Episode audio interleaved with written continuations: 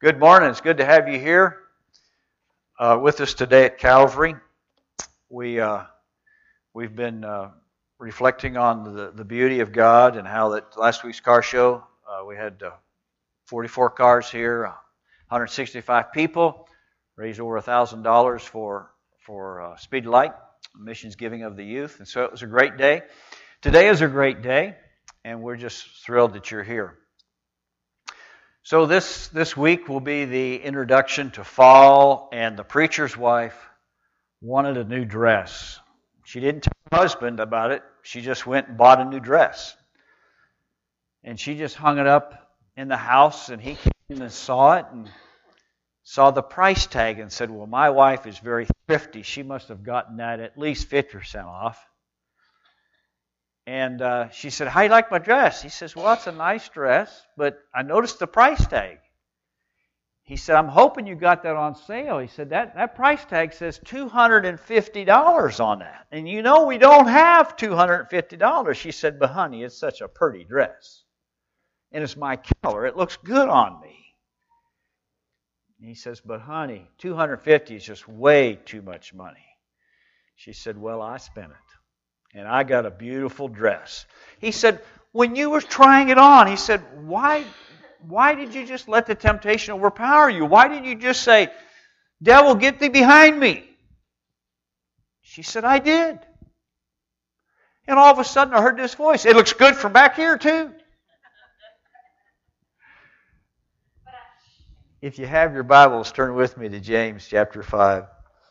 I know I've shared that before, but it still still just resounds as just one of the greatest ever, especially if you're married and have to put up with. No, I mean you know, whatever. Let's move on. James chapter five. Now listen, you rich people, weep and wail because of the misery that is coming upon you.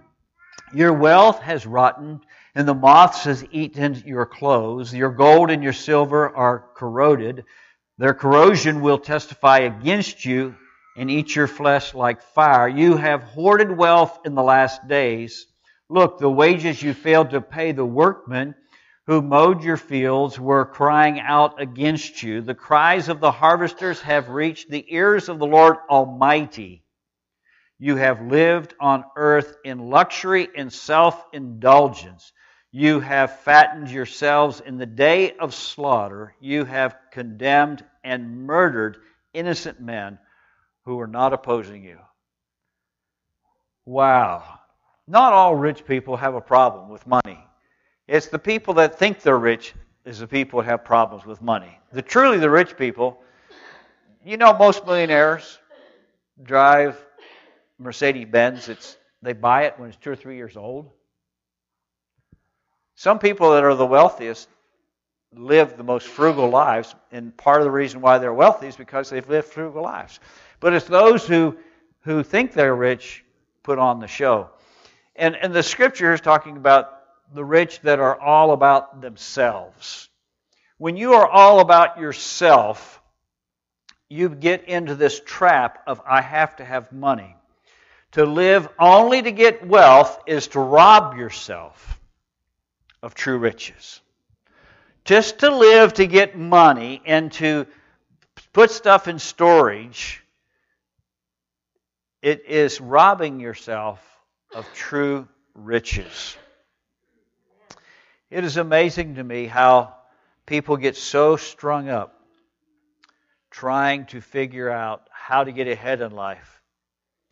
And the scriptures are, are, are very clear about money. I very seldom preach about tithing because I, I feel that it is a personal thing that whenever people get saved, and if I can keep them in the Word, keep them praying, God will take care of the conviction on the finances. But I also have to be true with the fact that when you talk about possessions, you talk about money, you talk about prosperity, you talk about wealth, there's 2,300 verses of Scripture throughout the Scriptures that talk about those very things. Jesus spoke about money 15% of his preaching time, and 11 of the 39 parables is about possessions, money, wealth. And so the reason why Jesus talked about it is because it's a part of our life. In 1 Timothy chapter 6, uh, it, it is interesting to see how that different scripture speaks differently in how it gives us direction. 1 Timothy chapter 6 and verse 6, but godliness with contentment is great gain. For we brought nothing into the world, and we can take nothing out of it. I've seen the funeral procession with the hearse and the large U-Haul trailer behind it. It don't matter how many U-Haul trucks you have in the procession to go onto the graveside, you're not taking it with you. And everyone said, Amen. It's going to stay here. But if you have food and clothing, we will be content with that. If you have food and clothing, we will be content with that. People who want to get rich fall into temptation and a trap and in many foolish and harmful desires that plunge men into ruin and destruction. For the love of money, it, money's not the problem. It's the overpowering love. The love for money is a root to all kinds of evil. When you love, love, love, love, love to get rich, you love, love, love wealth, it will lead you to do things you wouldn't normally do. Some people, eager for money, have wandered from the faith and pierced themselves with many griefs. So it, it's wonderful to have your needs met, but when you are indulging in stuff just for yourself, you know, God doesn't like it. And we need to recognize how important it is to, to love God. Matthew's gospel shares a thought on it in chapter 6, verse 19. Do not store up for yourselves treasures on earth where moth and rust destroy and where thieves break in and steal. People say, I would just love to have a million dollars. I would just love for somebody to come up and give me a million dollars.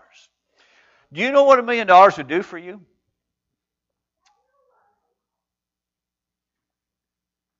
It really depends on how you use it. But a million dollars has a million dollars worth of problems. Where are you going to keep that money?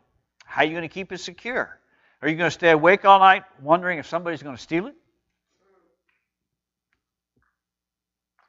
Where, for where your treasure is, there your heart will be also.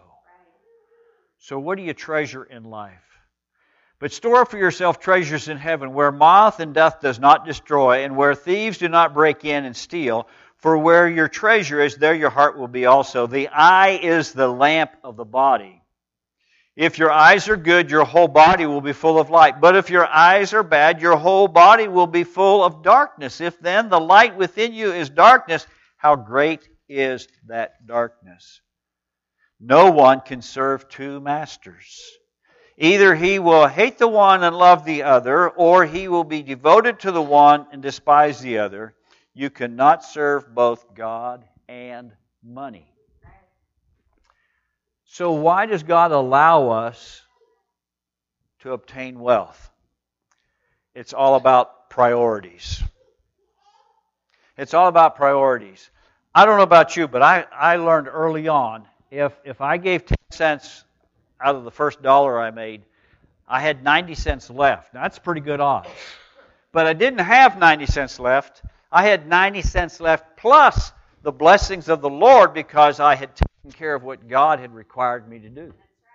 And so when you have the blessings of the Lord alongside of the 90%, it goes way further than 10% you gave up. And I challenge you that God has never been a God who says, You give and I will hoard it and I won't bless you back.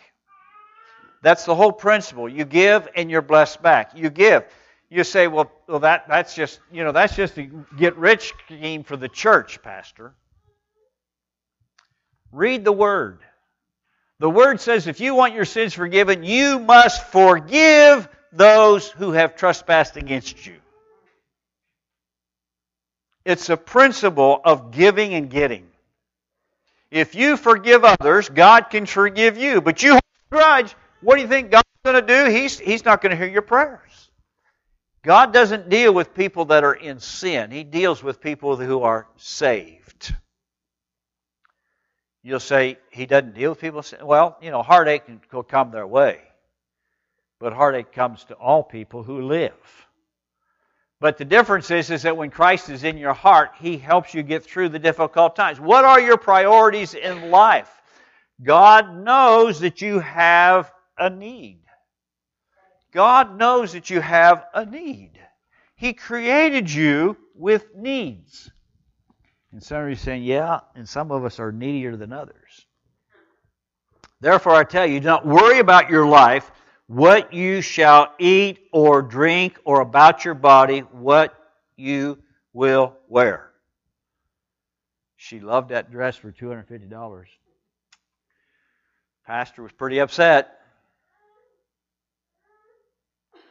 We don't, we don't need to worry about this stuff. God said, I'll take care of you. Is not life more important than food and the body more important than clothes?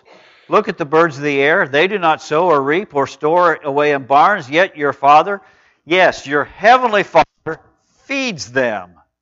Are you not much more valuable than they? Sparrows are awesome.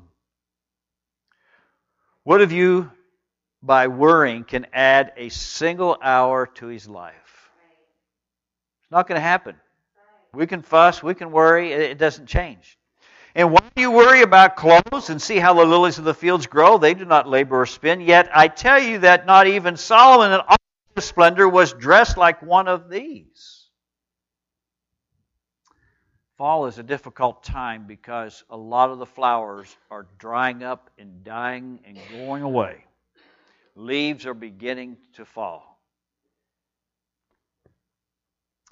If that is how God clothes the grass of the field, which is here today and tomorrow is thrown into the fire, will he not much more clothe ye? O ye of little faith. So do not worry, saying, What shall we eat, or what shall we drink, or what shall we wear?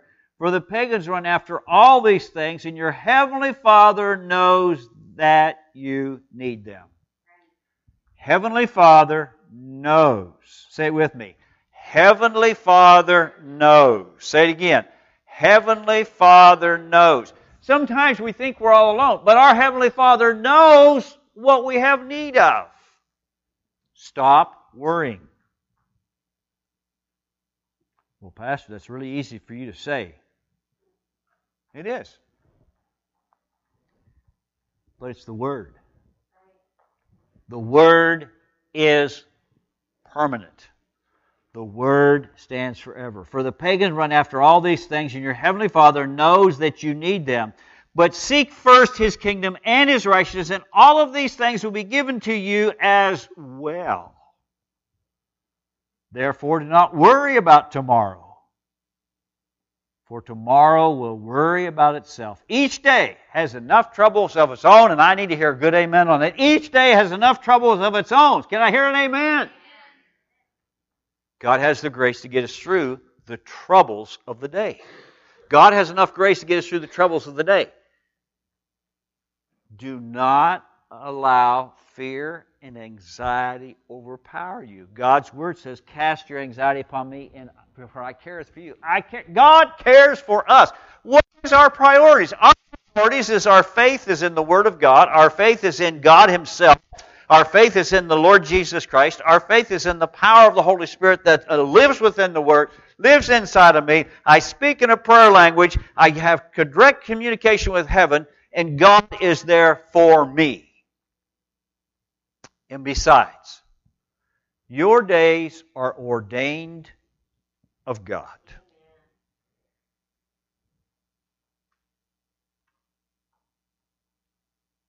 America is totally consumed with COVID 19. Destroyed. All these are ordered by God. You see, but, but lots of people died of it. Yeah. They had heart conditions, they had diabetes, they had other conditions. And there's a whole lot of people that's had it and lived. And there's people that's still having conditions because their hearts and their and their lungs were compromised before it, and this just added to it. But your days are ordered by God, not by any medical team. Your days are ordered by God. Your days are ordered by God. What are you doing with your day? Have you lived this day? Have you lived this day to the fullest? That when you lay your head on the pillow, you can say, to lay your head on the pillow tonight, you can say, I have no regrets. That's part of the problem in America. We're slackers. We've gotten this thing called the union, which has been great because it saved lives in the early days. But in the latter days, the unions became uh, heavy on the top, if you know what I mean. And it taught people to be slackers. And a new guy would come on the job and he would pull his weight and some others, and they'd say, Hey, quit working so hard. You're making me look bad. Well, why don't you work alongside him and get this thing done? God calls us to be servants of His, and we work to please God, not the union. We work to please God, not the boss. We work to please God, and God will take care of us. God will take care of us. But we must, we must live our life to the fullest every day, reading the Word, every day, praying, every day, seeking the Holy Spirit, desiring. What are our priorities? in these last days, before the coming of the Lord, what does God want from our lives? What does God want? He wants us to trust Him. To simply to trust. What are our priorities? Are we trusting God? Are we desiring to allow Him to have control of our checkbook? If He don't have control of your checkbook, I got news for you. He doesn't have control of your heart. And if He doesn't have control of your heart, somebody else does. And heaven's probably not going to be yours. So it's important that we have priorities, that we set our priorities really, really high and say, God, I want to live my life today that when I lay my head on the pillow, I have no regrets. That I have shared my faith with others, that others have seen Christ in me. People know I'm living for God because of the way I dress, the way I walk, the way I talk, and the things I do the kindness that I share to people that don't deserve kindness. The person who is running down the highway, trying to get ahead of everybody else, and he's making you angry. They're shutting it down to one lane, and there's three lanes trying to get through, and here's this jerk going 80 mile an hour over on the berm trying to get everybody. So you got a choice here. You can either block him Force him to stop and set on the side, or you can let him in. Does he deserve to be let in? No! But if you let him in, you've done everything you can to share kindness. But he don't deserve it. Do you deserve forgiveness from God for the sins you've committed? No. We need to be kind. We need to be kind. We can be kinder. Quit saying no me and say amen. We can be kinder if we put our mind to it if we put our mind to it. Priorities is so so vitally important. Priorities are so vitally important. Chapter 5 of James, verse 7. Be patient. Be patient. But we live in America. We have microwaves. We have computers with tremendous programs and games on the computers and we have all kinds of time saving devices. I mean, we even got automatic cars. We've got automatic washers. We've got automatic dishwashers. How lazy can you get? Be patient then, brothers, until the Lord's coming. See how the Father see how the farmer waits for the land to yield its valuable crop and how patient he is for the autumn and spring rains. You too, be patient and stand firm because the Lord's coming is near. Don't grumble against each other, brothers, or you will be judged. The judge is standing at the door. Brothers, as an example of patience, in the face of suffering, take the prophet who spoke in the name of the Lord, and you know we consider blessed those who have persevered. You have heard of Job, perseverance and have seen what the Lord finally brought about. The Lord is full of compassion and mercy. Above all, my brothers, do not swear, not by heaven or by earth or by anything else. Let your yes be yes and your no, no, or you will be condemned. Be patient. Be patient. Be patient.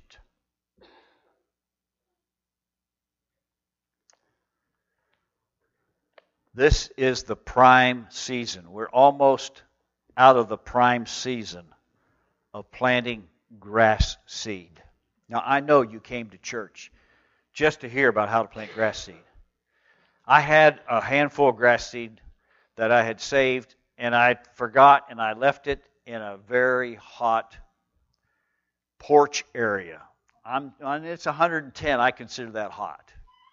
And I thought, okay, I've left that seed there for three months. I totally forgot I had it there. I don't know if it's going to work or not. Ten days ago, I threw it out in some bare spots, and this morning I went out in the yard and I walked through the yard, and I began to see little blades of grass coming up. I was amazed. I really didn't think the seed was alive, I thought it was dead. But for grass, you've got to be patient. You plant the seed, you water it, you water it, you water it. This I didn't even water. And you know, we haven't had rain in seven days. I mean, it's unbelievable. I, I, I was shocked to see it coming up. But it takes patience to grow anything. This past year, with the pandemic, people were off work. They ran to the nurseries, bought all of these plants, and when I went at the normal time to buy plants, they was on their third round of plants, and the plants were lousy because everybody bought them early. And they told them it's too early to put them in the ground. The ground is not warm enough. Do not plant them. They went home and they said, Those people at the nursery, they don't know what they're talking about. It's warm out here. I'm planting. They did, and four weeks later they came back to the nursery and bought again because the plants died out because it wasn't the proper time to plant. But when it's the proper time to plant and you plant, you have to be patient. 90 days is a long time to look at a tomato plant to get a tomato. I mean, after all, we live in America. It's a whole lot easier to walk in the grocery store, pick up a tomato, and take it home. Now, it don't taste like a tomato. It barely looks like a tomato compared to the ones that you grow at your own house. But patience. God is calling us to be patient, stand firm, because the Lord is at the door. We've got to be patient and know that Jesus is coming back. The rapture is near. You'll say, Yes, we know because earthquakes are increasing, the storms are increasing, California is burning down, and the South is flooding. No, that's just a reoccurrence of history. And when you look at the scriptures, when it says increase of, of earthquakes, look at the true definition of what it's looking for. And it's saying earthquakes will be happening in places that was never estimated to ever happen. Are we having more earthquakes? No, we've just got better equipment and we're picking up more of them. We're still at the same basic run of earthquakes. But it still tells us that the return of Christ is near because the earth is groaning. People are recognizing the fact there is so much hatred in the world that we can see that the return of Christ is coming just by the attitude of man. Don't grumble against each other, brothers, or you will be judged.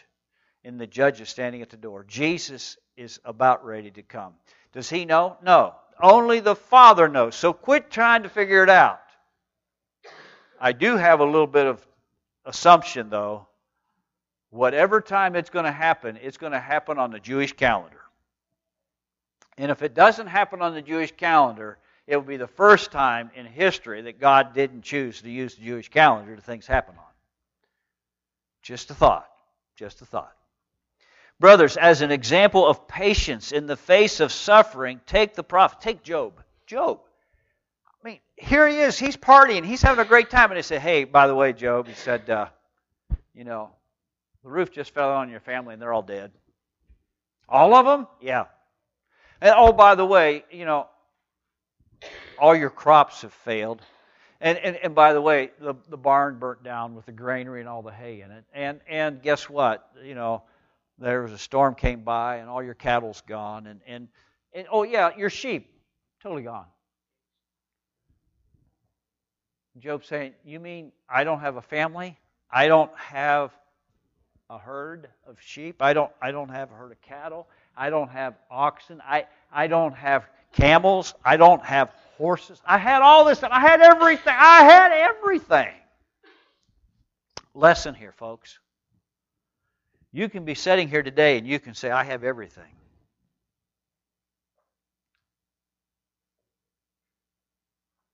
But it can all be gone in a snap of a finger.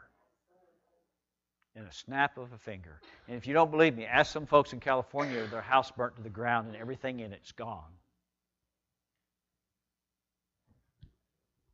We're having a, a, an awesome upsale in houses. Lake of the Ozarks, 11% increase in the value of a house in one year's time. That's ridiculous. If you remember back 2008, real estate dropped 25% overnight. Overnight. We cannot put our trust in our checkbook and in our valuables. They can be gone in an instant. It's your heart that's important what's in your heart. If God is in your heart, that stuff can all come back. And Job's statement was this Though he slay me, I will serve him. Though he slay me, I will. Though he slay me, God, take my life. And in my last breath, I'm going to give you praise. Now that's when you know your heart's right. When everything else is gone and you're just, and sores are coming out in your body, and he's taking broken pottery, probably from his own house, and he's scraping the sores, trying to get relief. He's in pain. He's in horrible pain. And people's coming to him and say, Well, Job, just repent. Job hadn't done anything. It was God's testing to see if he would stay true. God tests us to say, see if we'll stay true. We need to take on the attitude of Job. Though you slay me, I will serve you because there is a payday. And it's not a candy bar.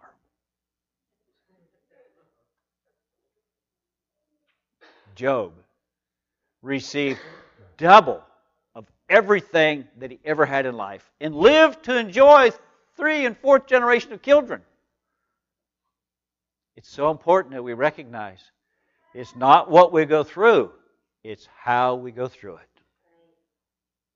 Let me say that again. It's not important what you're going through. What's important is how you go through it. Every day is another day to give God praise. Every day is another day to give God praise. Every day is another day to give God praise. And when you raise your hands, there's a scripture in Psalms that says when you raise your hands, it's equivalent to the evening sacrifice. I had the privilege to work at Fred Knox's slaughterhouse. Fred worked with my dad, and Fred said, You know what? Price of meat's high. I love working with meat. I'm going to build a slaughterhouse. And he built a slaughterhouse out behind his house. And he did that for a side job, and then finally he took over and we did it full time. And I had an opportunity to work for him. And believe me, it's a whole lot easier to raise your hands and give God praise than it is to take a cow or a lamb or a sheep and cut it up and put it on fire as an evening sacrifice for sins, an evening offering to God. This is a whole lot easier, folks. I've watched the slaughtering process. I know that hamburger didn't come from the grocery store. It comes from the slaughterhouse. Yeah, there's some people that still think that hamburger just comes from the grocery store. They don't even realize, you know, we're not going to go there the plan is is that God wants us to have priorities right and he wants us to be patient that he will provide for us in his time. And we must recognize the fact that everything we have is because he's allowed us to have it and we need to give him praise. And if we can share what we have God can be pleased. But if we hoard it it will it will become moldy, it will become corrosive, it will not be of any value. So, whatever God has put in your heart, share praise unto God. And know that no matter what happens, no matter what you gain in life or what you lose in life, if you will praise God and seek His face, He will bless you. He will bless you. He will bless you. Cast your anxiety upon Him, for He cares for you. It's not what you're going through, but how you're going through it. Are you giving God praise in spite of the difficulty? Are you recognizing the fact that God has a joy for you that's down deep in your heart? He wants to give you the oil of gladness. He wants to pour that joy into your spirit, even though you've lost stuff around you. You may have lost relationships. You may have lost the economy. It doesn't matter what you've lost. It, what matters is, is how you take it through your heart and how that you give God praise no matter how bad it hurts. You give God praise, and He will receive praise, and He will bless you in the process of recovery. Shall we pray? Father God, thank you that we must have priorities correct and we must have the ability to have patience. And God, you allow difficult things to come through our lives to test us. And Lord, Job went through it. I mean, lost everything but he said, Though he slay me, yet I'll serve him. And Lord, help us to give you praise when things aren't going right. Lord, help us not to murmur and complain to one another. Help us to give you praise and know, God, that if we'll seek your face, you will work out all things for your glory. And Lord, we do cast our anxiety upon you, for you careth for us. And Lord, if we will simply just let you be God, you know what tomorrow holds. Because, God, our days are written in the book. We don't necessarily know the days, but you know the days, and you know when it's going to be our time to leave this earth. And so, God, we say thank you. Thank you for another day. And may we live this day to the fullest of God's intent for us. May we ask God to guide our day on a daily basis. And may when we lay our head down at night, say, God, I have no regrets. Thank you for walking with me this day. Lord, I invite you to walk with me throughout this day. And Lord, help me not to miss any opportunity to share your love with someone else. Help me, Lord, to be kind. Help me, Lord, to be the person you want me to be and to love people the way Christ loved people. Thank you, Lord, for what you have done and what you're going to do. Help us, Lord, to surrender our will to you. In Jesus' name, amen. God bless